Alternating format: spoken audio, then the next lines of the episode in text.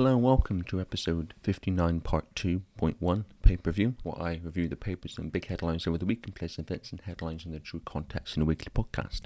And the first subject is Trump and Russia. This is in The Independent. Trump news. President admits he has not even read Mueller report as key aide branded a scumbag. This is the Mueller report investigating possible Russian collusion in the 2016 election for Donald Trump. I talk about that in episode 57, part 1.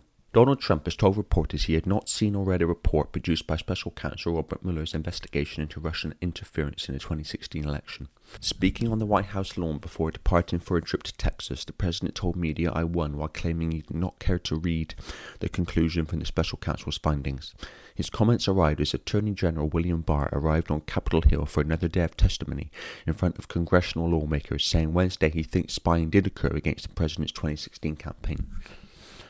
I think spying on a political campaign is a big deal, Mr. Barr said, calling the type of spying he believed took place as unauthorized. Yes, I think spying did occur. The question is whether it was adequately predicated, he added. Meanwhile, Mr. Trump's acting Interior Secretary David Bernhardt attempted to conceal meetings with fossil fuel lobbyists and representatives of timber, and mining, and other natural resources industries from his official schedule, according to reports.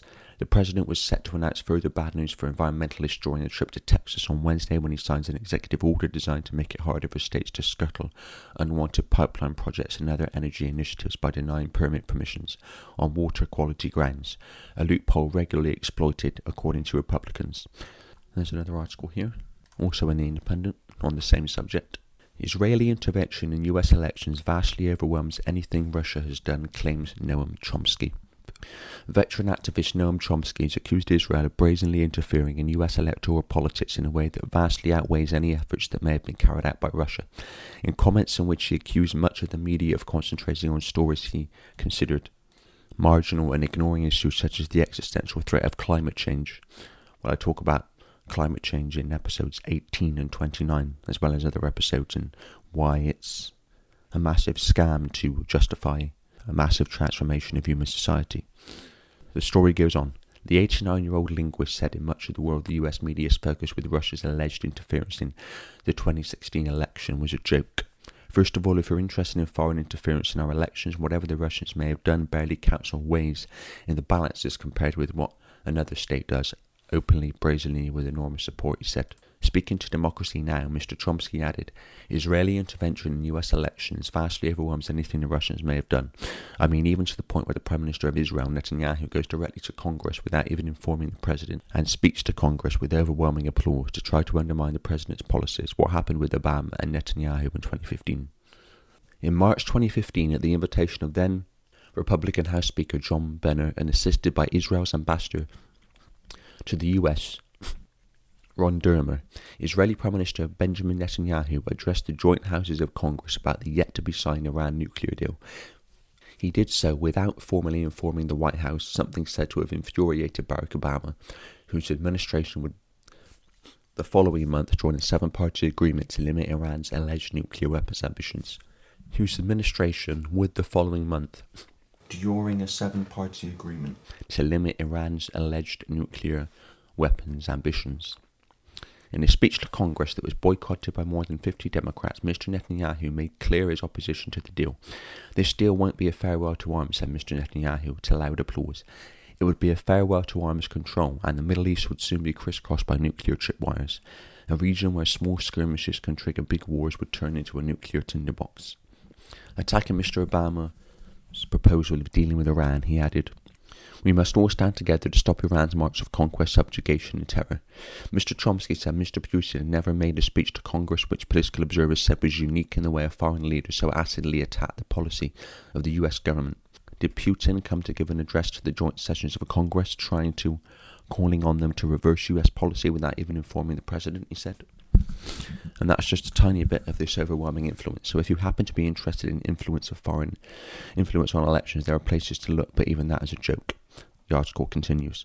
The power of the pro-Israel lobby has long been one of the contentious and disputed issues in Washington.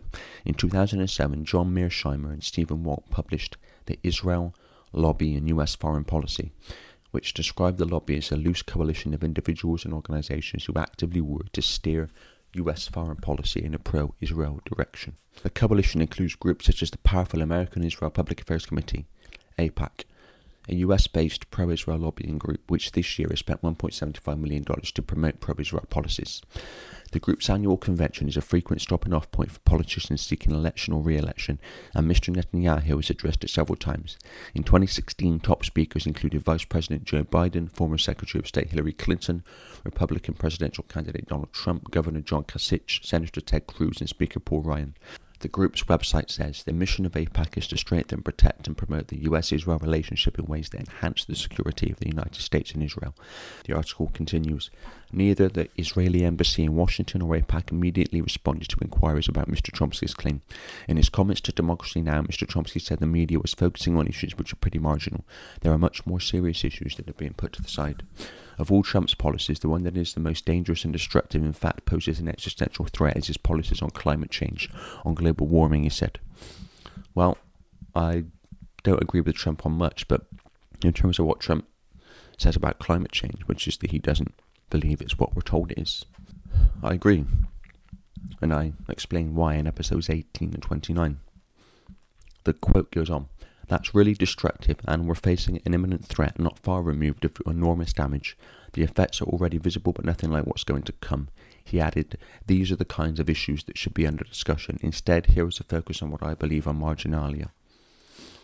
Another article here, Guardian, from May 2018. Israeli intelligence firm spied on Palestinian American Linda Sarsour, report says. An Israeli private intelligence firm spied on the Palestinian American activist and Women's March co chair Linda Sarsour and her family in an apparent attempt to collect damaging information, according to a report by Haaretz. Israel Cyber Shield supplied information to a right wing pro Israel group associated with American billionaire and Donald Trump backer Sheldon Adelson, the Israeli newspaper reported. Haaretz claimed ICS delivered the dossier to the ACT-IL group, ACT.IL group, and the materials used to dissuade US colleges from allowing the activist who supports a boycott of Israel to speak on campus. This is a recurring theme if you criticize Israel and expose Israel or Zionism. You find again and again that it's harder and harder for you to get a platform to speak. Why? What have Israel got to hide? The story continues. Sarsour, who lives in Brooklyn, has been a frequent target of pro Israel pressure organizations.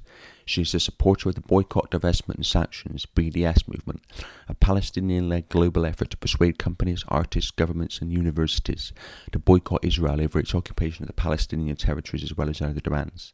Modelled on South African anti apartheid campaigns, because that's what Israel is an apartheid state.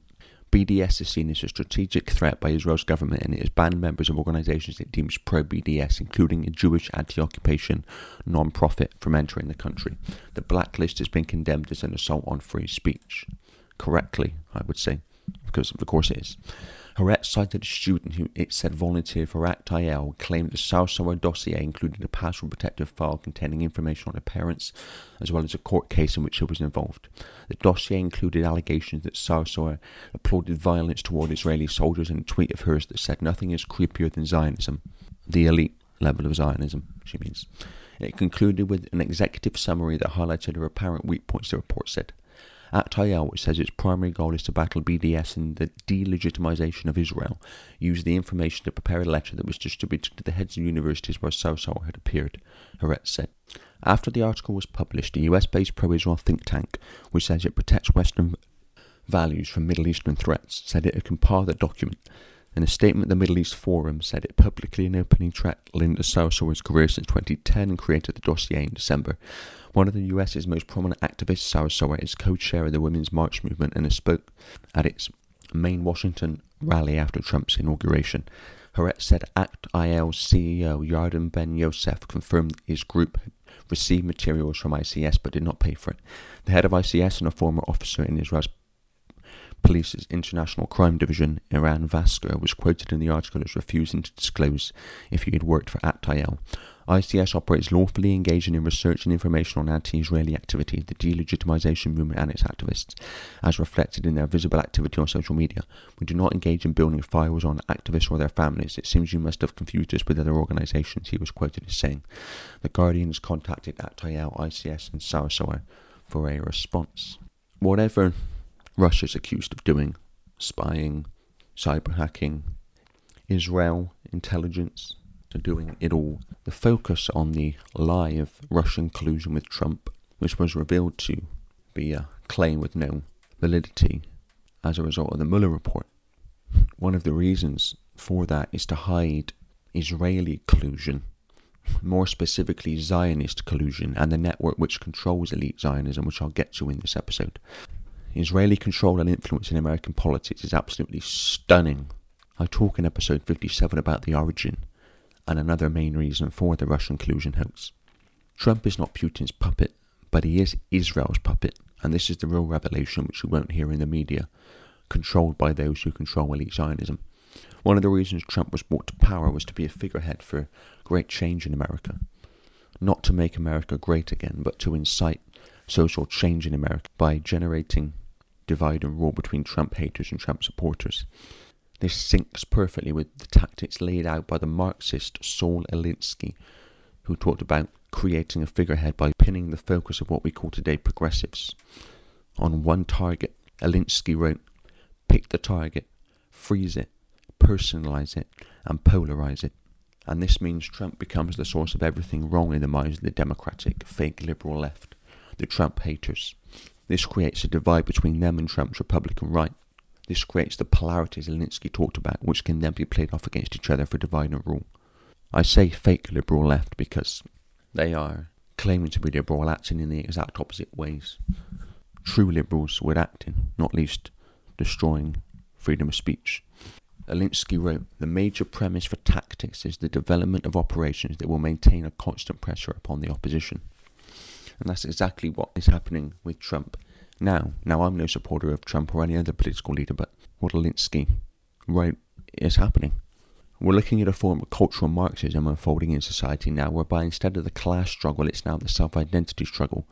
And as such, we now have a situation whereby the Silicon Valley billionaire, who would before have been seen as the polarity by those known today as progressives in the class struggle, now the progressives are standing shoulder to shoulder with the billionaires as long as they support the self identity struggle by censoring those the progressives want censored.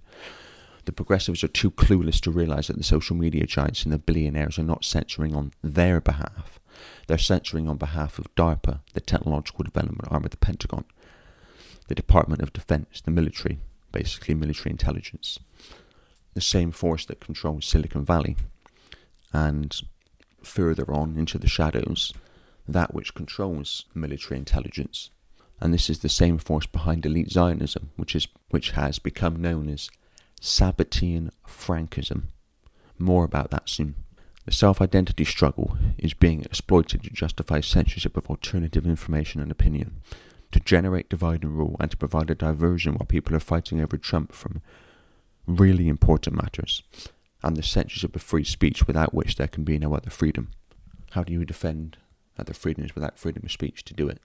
Marxist doctrine entails playing off groups against each other and perceiving groups instead of individuals. This plays into political correctness in the PC pyramid hierarchy of power, which I talk about in episodes 13 and 15. The Progressive Democratic Party supporting Trump hating mob being exploited in this classic Marxist way don't realize that Clinton would not have been much better than Trump. In fact, she actually wrote a thesis on Alinsky when she was a student at Wellesley College. The politics in America now is utterly stitched up by elite Zionists. Not that it hasn't been before, but with Trump in power now, it's on another level. Trump is the most Israel controlled president in American history. For reasons I might get into in another episode, because there's a whole story in itself how that came about. And it goes back to Trump's days as a businessman and casino magnate. On one hand of American politics, you've got the democratic fake liberal left being played by people like the elite Zionist George Soros, who doesn't appear to be an elite Zionist, but when you look at what he's doing, it's exactly what the elite Zionists would want. And on the Republican right, you've got elite Zionists surrounding Trump, like Sheldon Adelson, a casino magnate and Trump's biggest funder. Jared Kushner, Trump's son in law, his Vice President Mike Pence, and its Secretary of State Mike Pompeo. In this way, Zionists and Sabbatean Frankists run the show in America now. This makes the idea that Trump was going against the establishment in his election campaign and that he would be when in power that you really would drain the swamp look even more ridiculous than it did to begin with. Trump handing the American economy to Goldman Sachs, his government being filled with Zionists. Goldman Sachs, by the way, owned by Zionists, the whole entire banking system globally is owned by Zionists, which is one of the reasons why Trump handed it to them. His policy, not least foreign policy, being driven by elite Zionists and his family ties to Israel through his son in law Jared Kushner, that might have been just a bit of a clue as to the direction Trump might take when in office. What we're looking at in American politics is not the American government, especially now, it's a satellite government of Israel. This is in the land of the free, where anyone could be a politician and anyone could become president. Why then are elite Zionists always in key positions of power in America? when Jewish people in America are only a fraction of the American population, and a significant number of those Jewish people will obviously not be elite Zionists. Yet elite Zionists keep turning up in these positions of power and influence in American politics. Why? Because, well, one reason is you don't need to be Jewish to be a Zionist. You only have to agree that Israel has a right to a homeland in Palestine to be a Zionist when Israel is a fake state that was bombed into existence by terrorist groups like Lehi, Irgun, and the Stern Gang in 1948 after the Second World War for the interests of the Sabbatean Frankists who control Israel and hate Jewish people with a passion, just as they hate everyone else. They're using Jewish people by posing as caring about the interests of Jewish people to sell and advance their agenda. To put this into context, I need to provide a little bit of history. In the 17th century, a guy emerged named Sabbatai Zevi, who was a rabbi, occultist, and black magician. Zevi claimed to be the Jewish Messiah with a massive following, especially for the time. Zevi created a cult known as Sabbateanism, which inverted everything traditional Judaism stood for. So, for instance, a day of fasting would be a day of feasting in Sabbateanism. Now, on that level, there's no problem. But Sabbateanism promoted redemption through sin, meaning the more evil you do, the quicker God will come to solve the problem. I mean, I mean, you know, insanity, but that was the way it was sold. A Sabbatean prayer was, Blessed is he who permits the forbidden. And this included inverting normal morality and taboos like paedophilia. Sabbatai Zevi found himself at one point in the Ottoman Empire in Turkey, and he was given a choice by the Sultan Mehmed IV to either renege on his Jewish beliefs and convert to Islam or light out. Not surprisingly, he chose to convert to Islam, while in truth retaining his Sabbatean beliefs in secret. And as Zevi had so many followers, a large number of them converted officially while remaining Sabbateans in secret. Those who did this became known in the Islamic community is the Donmeh, D-O-N-M-E-H, Donmeh, which means to turn.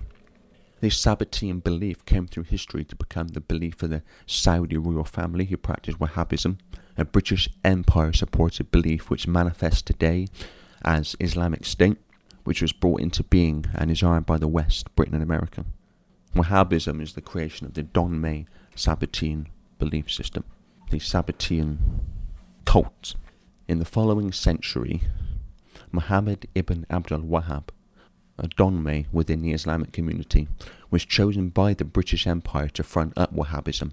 The British Empire forged an alliance between Al Wahhab and Muhammad bin Saud, the creator of the first Saudi state in 1765.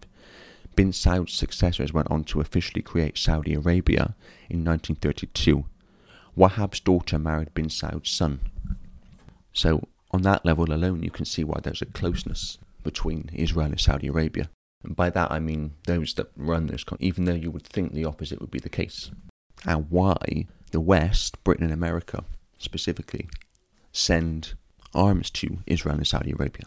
Also in the 18th century, another guy emerged called Jacob Frank, who claimed to be the reincarnation of Sabbatai Zevi and the reincarnation of the biblical patriarch Jacob. So he claimed to be the reincarnation of two people I know, madness. But then, wherever religion, wherever messianic doctrine occurs, well, there usually is madness. Jacob Frank took the scale of Sabbatean depravity onto another level entirely, and he's been described by Jewish people as one of the most evil people ever to exist within the Jewish community. Frank was in favour of human and animal sacrifice and promoted these ideas. Under Frankism, anything goes. This is very much like Satanism's belief of do what thou wilt, otherwise known as do what you will or do what you want, which was promoted by one of the most satanic men in history, Aleister Crowley, who wrote, I want blasphemy, murder, rape, anything bad. The two are very similar because both Sabbatean Frankism and Satanism are the same belief with different coloured window dressing. So, yes, the military is run by Satanists, Silicon Valley is run by Satanists, Israel is run by Satanists, for Satanists, not Jewish people.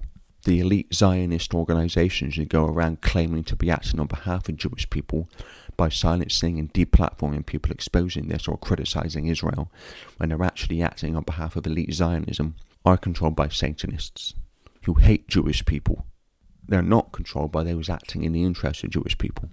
That's why, if you're a Jewish person and you expose this or you say much milder stuff, maybe merely quite rightly criticizing Israel for its human rights abuses against and genocide of the Palestinians, you're jumped on even more by these organizations, like the Anti Defamation League in America, like the Anti Defamation Commission in Australia. Wonder what inspired the name?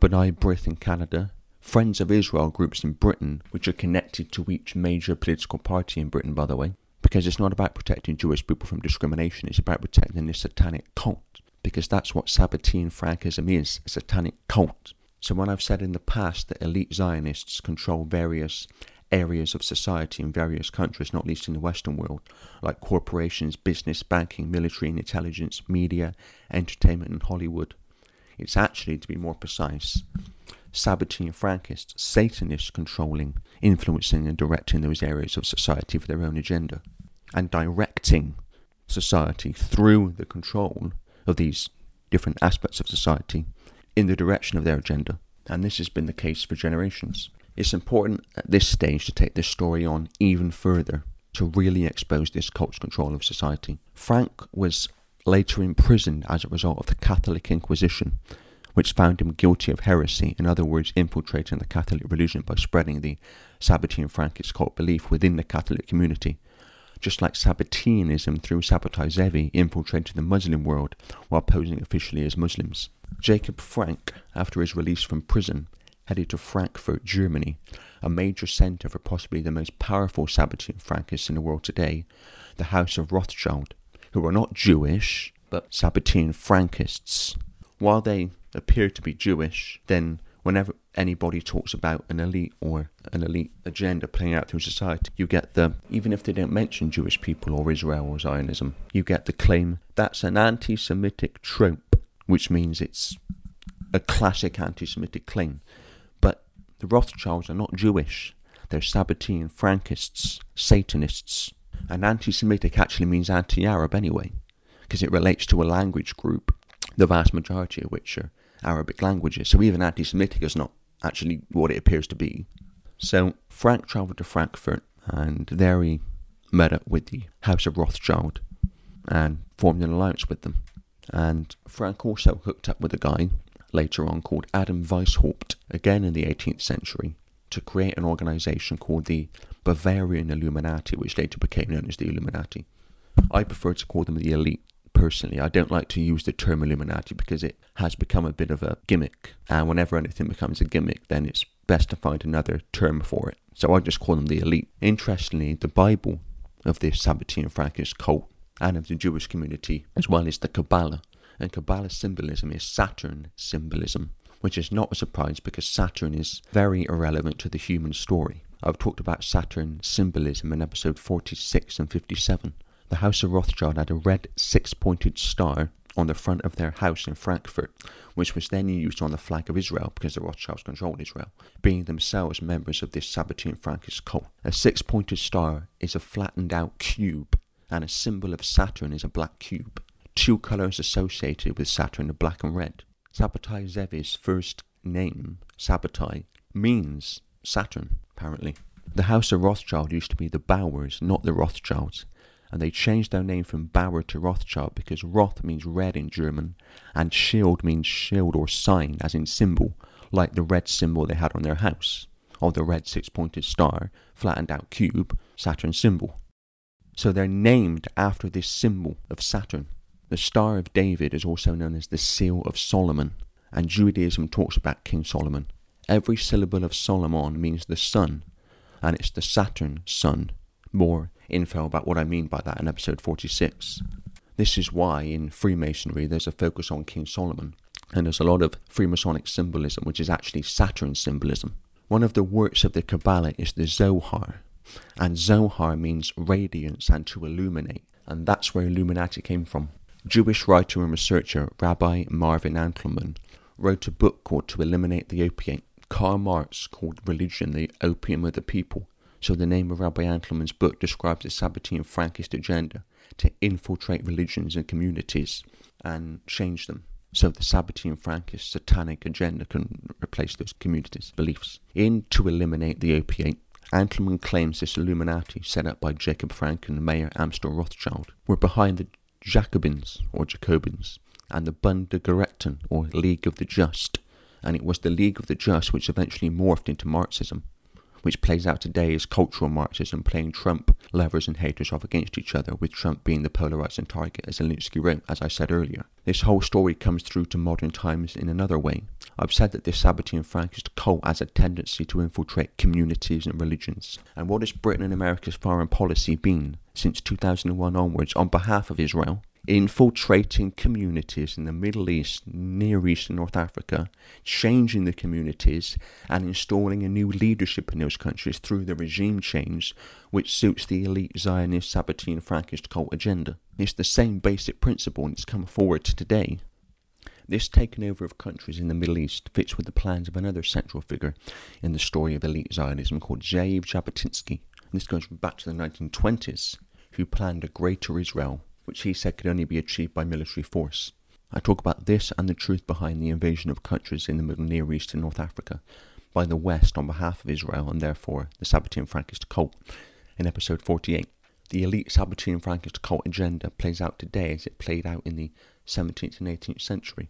And part two will take the story on to where the Sabbatean Frankist cult agenda is meant to conclude.